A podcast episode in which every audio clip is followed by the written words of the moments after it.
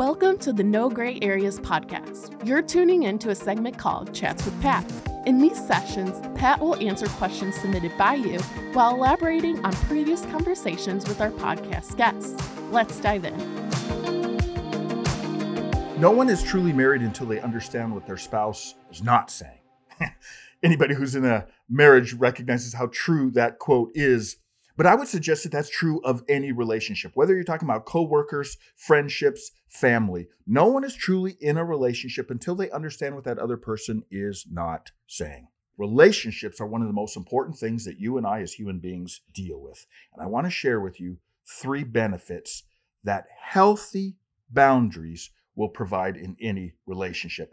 Recently on the No Grey Areas podcast, we had my favorite guest of all time, and I really mean it because it was my wife, Shar. We sat down and we were talking about marriage. And one of the things that came up was the importance of boundaries. But I again would suggest that boundaries are critical in any relationship, whether that be marriage, friendship, co-workers, boss, employee. They're critical for anything. So, what are boundaries? A boundary is a clear line. A boundary, you can almost imagine it like a property line. If you own property, you know that you have stakes in the ground, so to speak.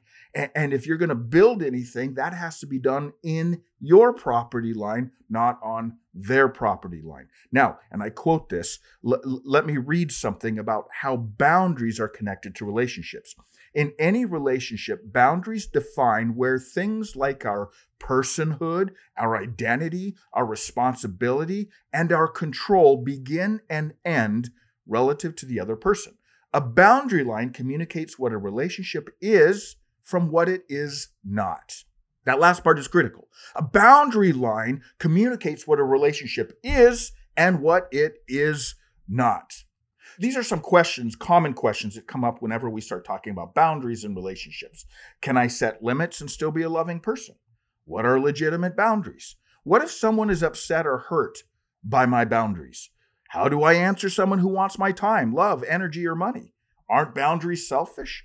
Why do I feel guilty or afraid when I consider setting boundaries? Now, I don't have time to answer all of these, but I strongly suggest uh, reading this book or listening to the audiobook, you'll see a picture of it on the screen. Dr. Henry Cloud and Dr. John Townsend book titled Boundaries. It's amazing. They actually turned it into a series of books, Boundaries on Dating, Boundaries in Friendships, Boundaries in Marriage. I would encourage you to read those. But let me share with you again three benefits healthy boundaries will create.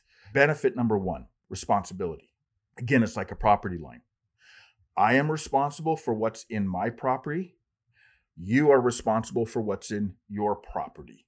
Boundaries, and again I quote, boundaries helps us to both not relinquish our own personal responsibility while also protecting us from not enabling someone else's poor choices. I have to read that again because you have to get that. Boundaries help us both not relinquish our own personal responsibility while also protecting us from not enabling someone else's poor choices.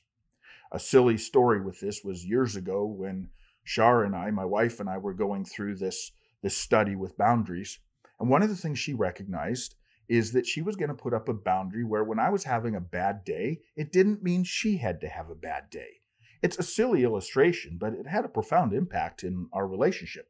And to be honest, I was a little frustrated early on because when I came home and I was frustrated and I had a bad day, I, I assumed she should be having a bad day with me. But that was her boundary to say, it's okay if you're having a bad day, but it doesn't have to ruin my day.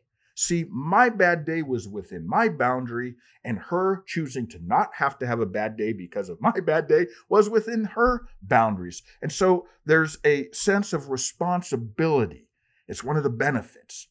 A second benefit of boundaries is freedom freedom in two ways freedom for me to fix what's on my property, and freedom to let go of what's on someone else's property. Let me go back to that silly illustration that, that, that Shar recognized years ago that my bad day didn't have to infringe on her day. And what that really did was that Sharmin was putting a boundary up that helped me realize it was my responsibility to deal with my bad day, not her responsibility.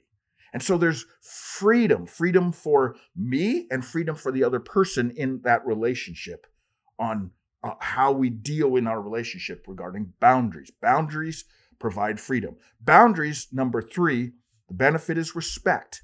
It leads to us respecting the other person by being other focused versus other controlled. Oh, I can't stress this one enough. Boundaries help create the respect in us becoming other focused and not other controlled. Oh, I encourage you to brew and meditate on the depth of this.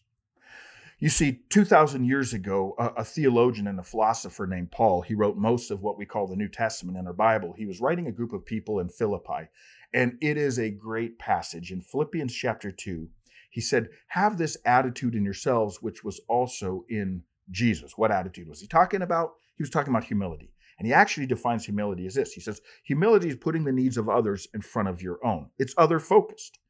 I can promise you, I can guarantee you that in any of your relationship, whether we're talking about friendships, coworkers, boss, employee, spouses, children, family, that when you are other focused, it will have a profound impact. But what boundaries do is they make sure that we don't move from being other focused to other controlled. It respects the fact that I, am going to be other focused, but I'm not going to be other controlled. It's mutual respect. I will respect others by not trying to control them, and I will respect myself by not allowing them to control me.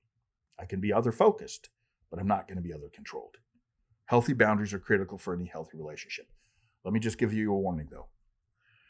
There are some who begin to deal with boundaries in relationships, and the danger is you can become very selfish in that. You start putting up all kinds of boundaries and you quit being other focused. So let me just give you that warning. However, healthy boundaries, healthy, healthy, healthy boundaries will actually increase our ability to care, respect, honor, and love those in our relationships. Growing up, I often heard that divorce is always two people's fault. The broken relationships is always two people's fault enough life and time and observing has made me realize how untrue that is. I've recognized that one person can ruin a relationship. One person can make a relationship toxic. But let me let, let me read this truth that life has displayed to me. A relationship can be unhealthy and toxic because of one person's poor choices. However, a truly healthy relationship is always a result of two people mutually respecting and growing together. Let me say that again. A relationship can be unhealthy and toxic because of one person's poor choices. However, a truly healthy relationship, whether we're talking friendship, coworkers, spouses, children, is always a result of two people mutually respecting and growing together.